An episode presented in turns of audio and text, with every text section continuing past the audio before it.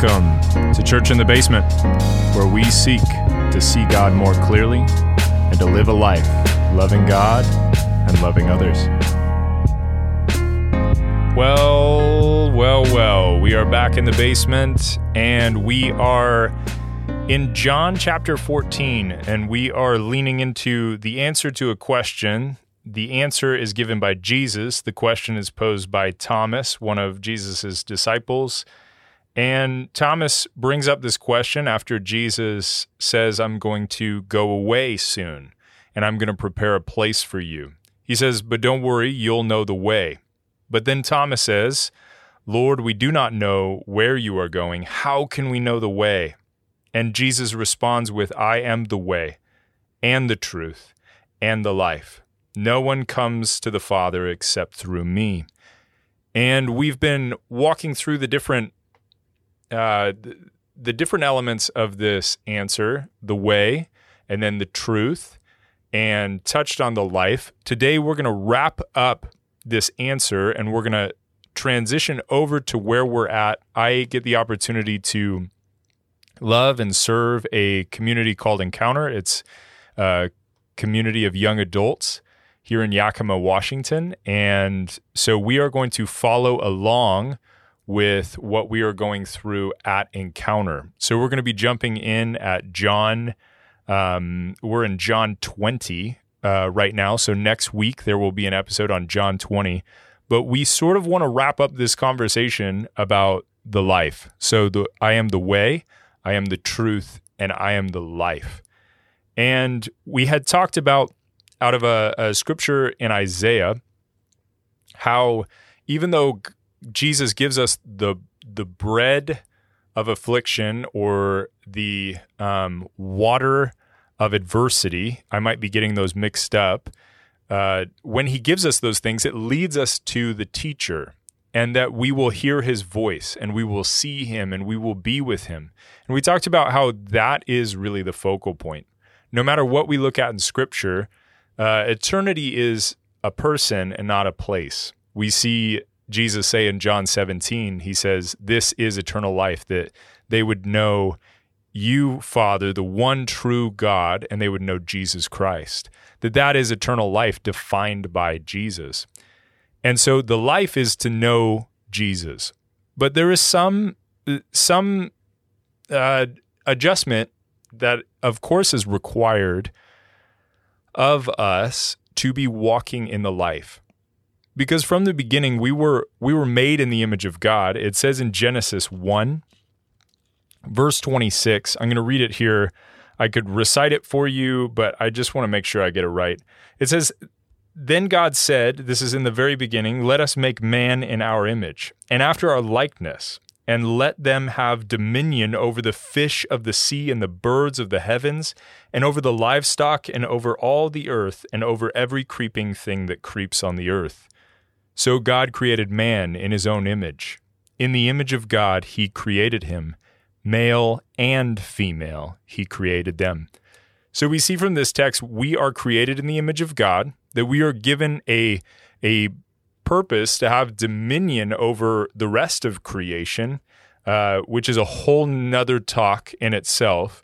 But we are made in the image of God, both male and female, which shows we are made male and female uh, created with equal value and equal dignity uh, before God, and we are made in His image. If that doesn't cause your jaw to drop, that we are made in God's image, that we are His image bearers, that as we go into the world, that we are called to bring the image of the one true God, the Creator, of heaven and earth, the Father who wills it all, the Son who carries out the will of the Father, and the Spirit which is the delight between the two, that we bring His image into the world. That's the way He created us. That's the reason He created us.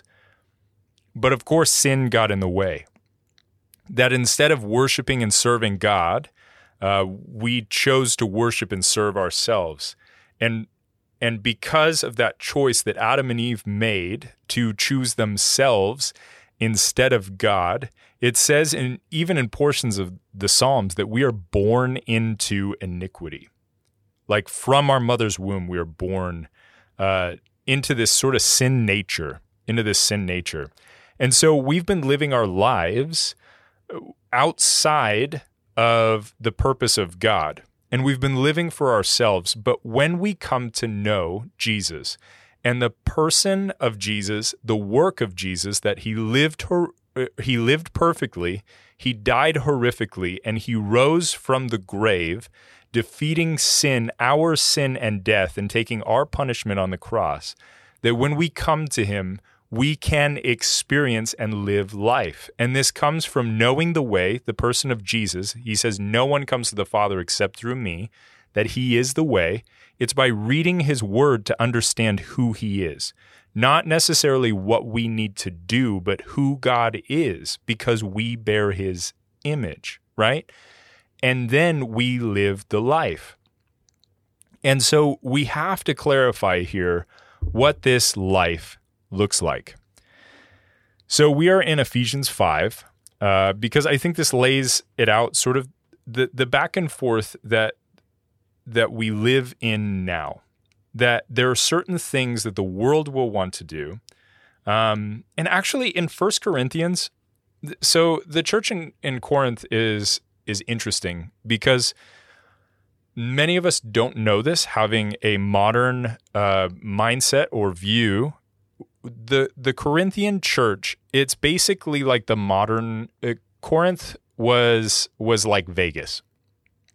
Uh, so y- you could call uh, somebody a Corinthian, and it would be equated to like it, it, it basically to say like you're a skank or you're a whore. Um, and I know that's harsh terminology, but I know there are harsher words that could go along with that but it's basically saying that you're loose um, with with your boundaries that that you are willing to go places with people um, sexually. Um, and so that that was something that was a term like you are a Corinthian basically saying that you are a promiscuous person. And so when we're reading Paul's letter to the church in Corinth we have to understand that that's the kind of culture he's speaking into. Those are the kinds of people who have been saved by the person and the work of Jesus Christ. They have come to know the way. They are are working their way through the truth and and experiencing sanctification, but he's correcting some of the cultural things that are going on within that church. So it's significant that Paul says in 1 Corinthians 3:16, "Do you not know that you are God's temple and that God's spirit dwells in you?" That you are God's temple and that God's spirit dwells in you. So when he brings up the temple, the temple has always been the place where you meet with God. Where you meet with God. It's always been that. That before the temple was built, it was the tabernacle that Moses would go to the tabernacle and he would meet with God. And there were all these sacrifices and things that went on to show the bloody mess of our sin, the things that had to take place to basically carry out justice so that an unholy people could come into the presence of a holy God. And there was a section of the tabernacle and then a section of the temple called the Holy of Holies. And it was separated by a curtain.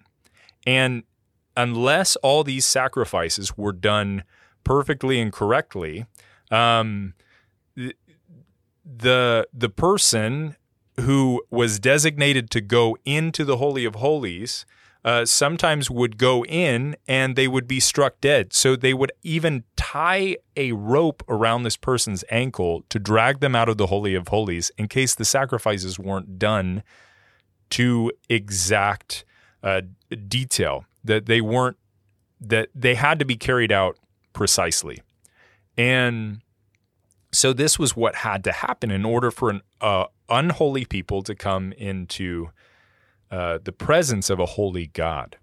And this temple or this tabernacle was created with very very precise details uh, that were given by God. And then the temple was then built later that David had these plans to build the temple, and it wasn't until his son Solomon uh, became king that the temple was built.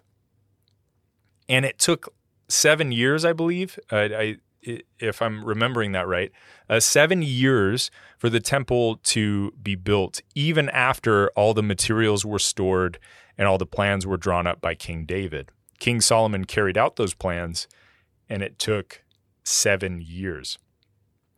So then Jesus comes along and he says, uh, This temple will be torn down, but I will raise it up in three days. This temple will be torn down, but but I will raise it up in three days. And he was pointing to himself. He was saying, I will now be the meeting place between an unholy people and a holy God. Because Jesus would take the sins, so he would take the whole process of sacrifice on onto himself, and he would suffer the the sacrifices of all the people of all the people of all of history of all the world so that an unholy people could meet with a holy God. And it says all we have to do is believe in Jesus Christ and the work that he has done and walk in the way. Experience the truth, read the word of God, and we can come into the presence of God. We have to believe in Jesus. He is the only way. And so, because of that, then after Jesus ascends into heaven, he promises a helper, that the Holy Spirit comes inside of us. And in, uh, I believe it's in Galatians, it says it, it, the Spirit even causes us to cry out, Abba, Father, that we are given a desire and a love for God by God, by His very Spirit. And the Spirit comes to dwell in us. So when Paul is saying this about, do you not realize that you are a temple, that you are a dwelling place of God, that Jesus has made available his spirit to come in, that then we can meet with God anywhere, anytime, any place, when we are born again and filled with the Spirit of God. Pretty remarkable and Jesus, and and Paul is bringing this to the minds of the Corinthian church. Do you not realize? And he brings it up again in chapter 6. So it's a very significant point that he makes in First Corinthians. But then uh, in in talking to the Ephesian church, I I just want to read through this uh, I, a big portion of this chapter uh, and then talk about it for a moment.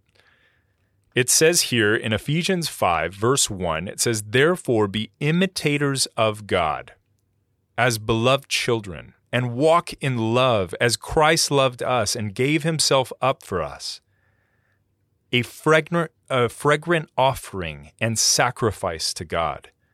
But sexual immorality and all impurity or covetousness must not even be named among you as is proper among saints.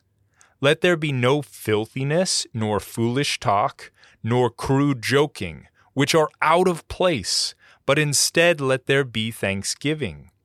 For you may be sure of this, that everyone who is sexually immoral, or impure, or who is covetous, that is, an idolater, has no inheritance in the kingdom of Christ and God. Let no one deceive you with empty words, for because of these things the wrath of God comes upon the sons of disobedience.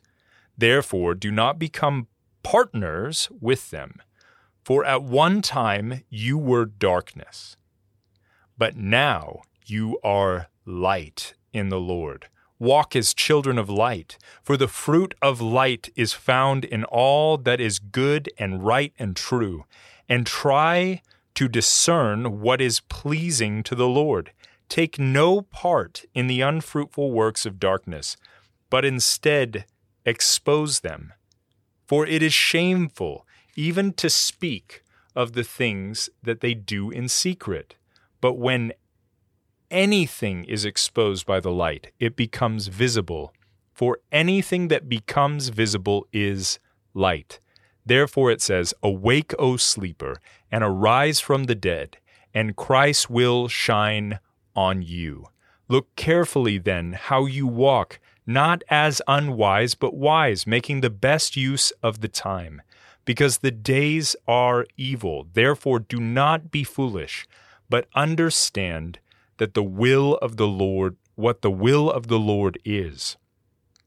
And do not get drunk with wine, for that is debauchery, but be filled with the Spirit, addressing one another in psalms and hymns and spiritual songs, singing and making melody to the Lord with your heart, giving thanks always for everything to God the Father in the name of our Lord Jesus Christ, submitting to one another out of reverence for Christ. This is the word of the Lord. This is Paul writing to the church in Ephesus, saying that, that the bar is set higher. And it goes back to that scripture in First Corinthians. Do you not realize that you are a temple and a dwelling place of the Spirit of God? These things, if we look at them, maybe you're wrapped up in some sort of sexual sin. Maybe you have a hard time with crude joking. It's basically the comedy of today. Our comedies have gotten that far where it's just crude joking all the time. Maybe you just struggle with having a desire to see things the way God sees them. It says, try to discern what is pleasing to the Lord. Be wise, be fruitful, not unfruitful. And some of these things some of you listening may hear this and be like, man, this is a high bar to reach. But the reality is, is, is that the Spirit is the only way that you are going to accomplish any of this. Because the power of God is what has changed you from darkness to light. If you read earlier on in this in this letter, it says in Ephesians 2 that you were once necros, dead. And I know we've talked about this here before, that you were once necros, but God came in and he saved you through the person and the work of Jesus Christ. That is a transformation that is impossible on your own. That Jesus is the one who does all that work in you. Salvation is a work of Jesus Christ and your faith in him. So it's all his work. It's all His work, not our work at all. Now, our sanctification, which is a fancy word for the way God would change you, and I heard this recently, it's not that God is changing you into someone who you aren't. It's that God is changing you into the person that you were created to be, the person that you always were, but didn't realize who you were. This has everything to do with our identity in Christ. It goes all the way back to Genesis 1, where it says, You were made in the image of God. If you look at the things that we're trading, like sexual sin or the crude joking or just living for ourselves, maybe maybe you really like to drink. It says put drunkenness, uh, don't get drunk. Like maybe that's something that you struggle with, that you wrestle with, that you really like to drink. How do I put this down? It's a serious addiction. The things that we're trading these for, if you look into this, is thanksgiving, is the kingdom of God, is f- being filled with the Spirit. And the things that the Spirit works into our life are all good. It's in Galatians 5 where it, where it says that the things that the Spirit works into our life is love, joy, peace, patience, kindness, goodness, gentleness, self control. Against such things there is no law. That as we process and we, we think through, okay, what are the things that are pleasing to God? I know everybody rocked around with those what would Jesus do bracelets at one point. But it's what what would be pleasing to God? And I know I've used this example before, but Kim and I we used to watch uh, movies that that were had that kind of crude humor and it was a process of seeing a scripture like this and going to God and saying, Is this pleasing to you? And over time, because you can't change your laughter, you can't change what what you find funny, right? That's a really difficult thing to do. When you see something that's funny, um, you laugh, right? It's not something that you force yourself not to do. So you go to God in these places, the quiet places that God has made available to you through the person and work of Jesus Christ, and you say, God, is this pleasing to you? Is this pleasing to you? This thing that's in me, did you put this here originally, or or is this not your image? But the things we trade, um, any of these things that we might look at as hard, maybe deep down we know. And it says in Romans 1 that deep down we do know that these things might be wrong or unhealthy for our life. That if we get real, these things are destructive. These things hurt us and they don't help us.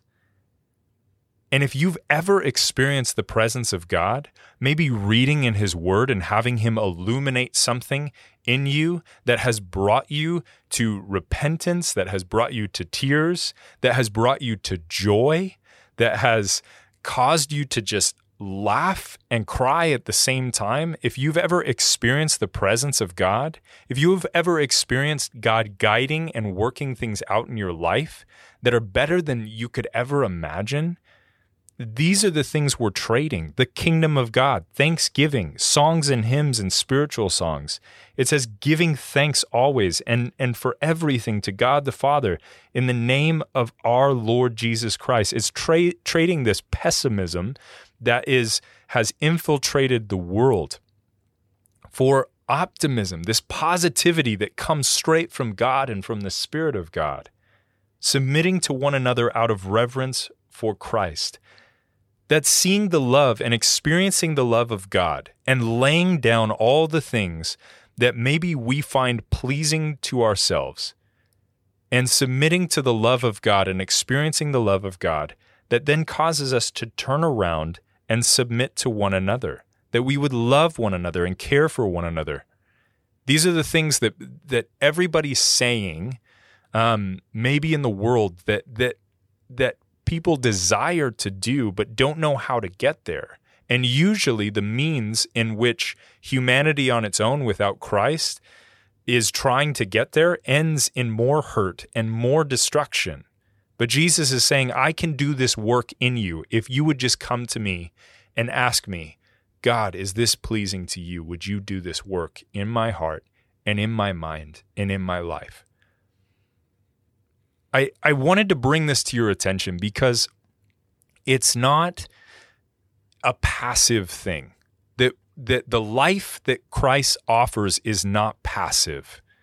I heard a preacher talk today. He was talking about the prophets. And and they lived rough lives on the outside. Like they lived in caves, they were rejected most of the time, but they were satisfied by God and the word of God the the word of God is enough and and the presence of God is enough. We, we look at the apostles and the disciples and and and those in the first century church and they didn't live a life that was glamorous on the outside. But on the inside they were experiencing deep deep peace, deep deep joy, love, kindness, faithfulness. They were gentle not aggressive. They, they were a different kind of people, living from a different kind of power because Christ had turned their life upside down. That is the life that he offers us. You can go along in life, living for yourself and ending up in places of destruction.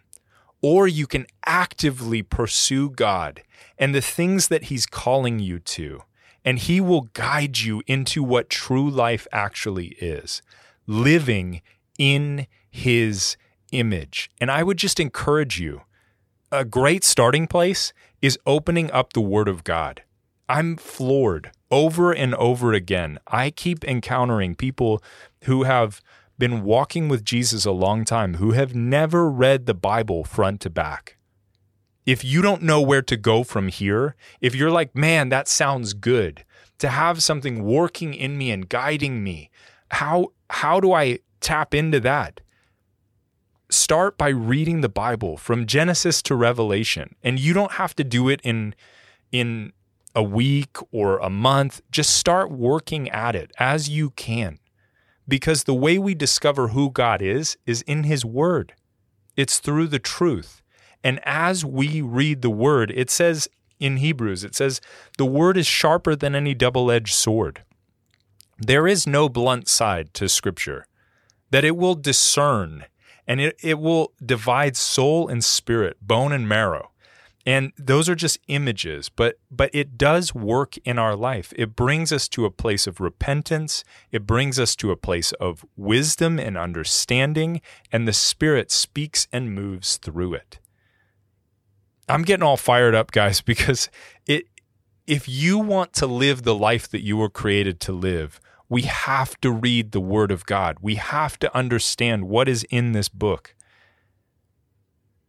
We have to know who God is to bear His image. And this book, the Bible, the Word of God, it unpacks who God is in the beginning and how he interacts with humanity all the way through to the end. It shows us the love of God over and over and over again and how he has pursued us and made a way for us to come to him. So, would you come to him? Would you open up the Word of God and discover what the image of God is, who God is, so that you can then live in his image. And you won't be perfect at it. You'll have to ask God, God, is this pleasing to you? Okay. If it isn't, Holy Spirit, would you come and do a work in my heart and my mind? Because I can't control my laughter. I can't control my desires. I need your help. And part of that help, guys, is the church. If you're not connected with a community, if you're in Yakima, Washington, hey, uh, look us up. Yakima Foursquare, uh, the Encounter community.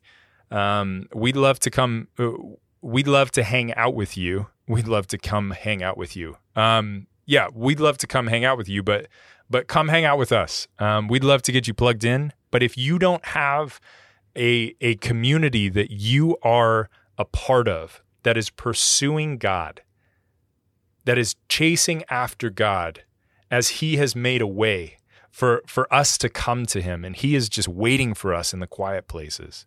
He is waiting for us to experience his life and his kingdom.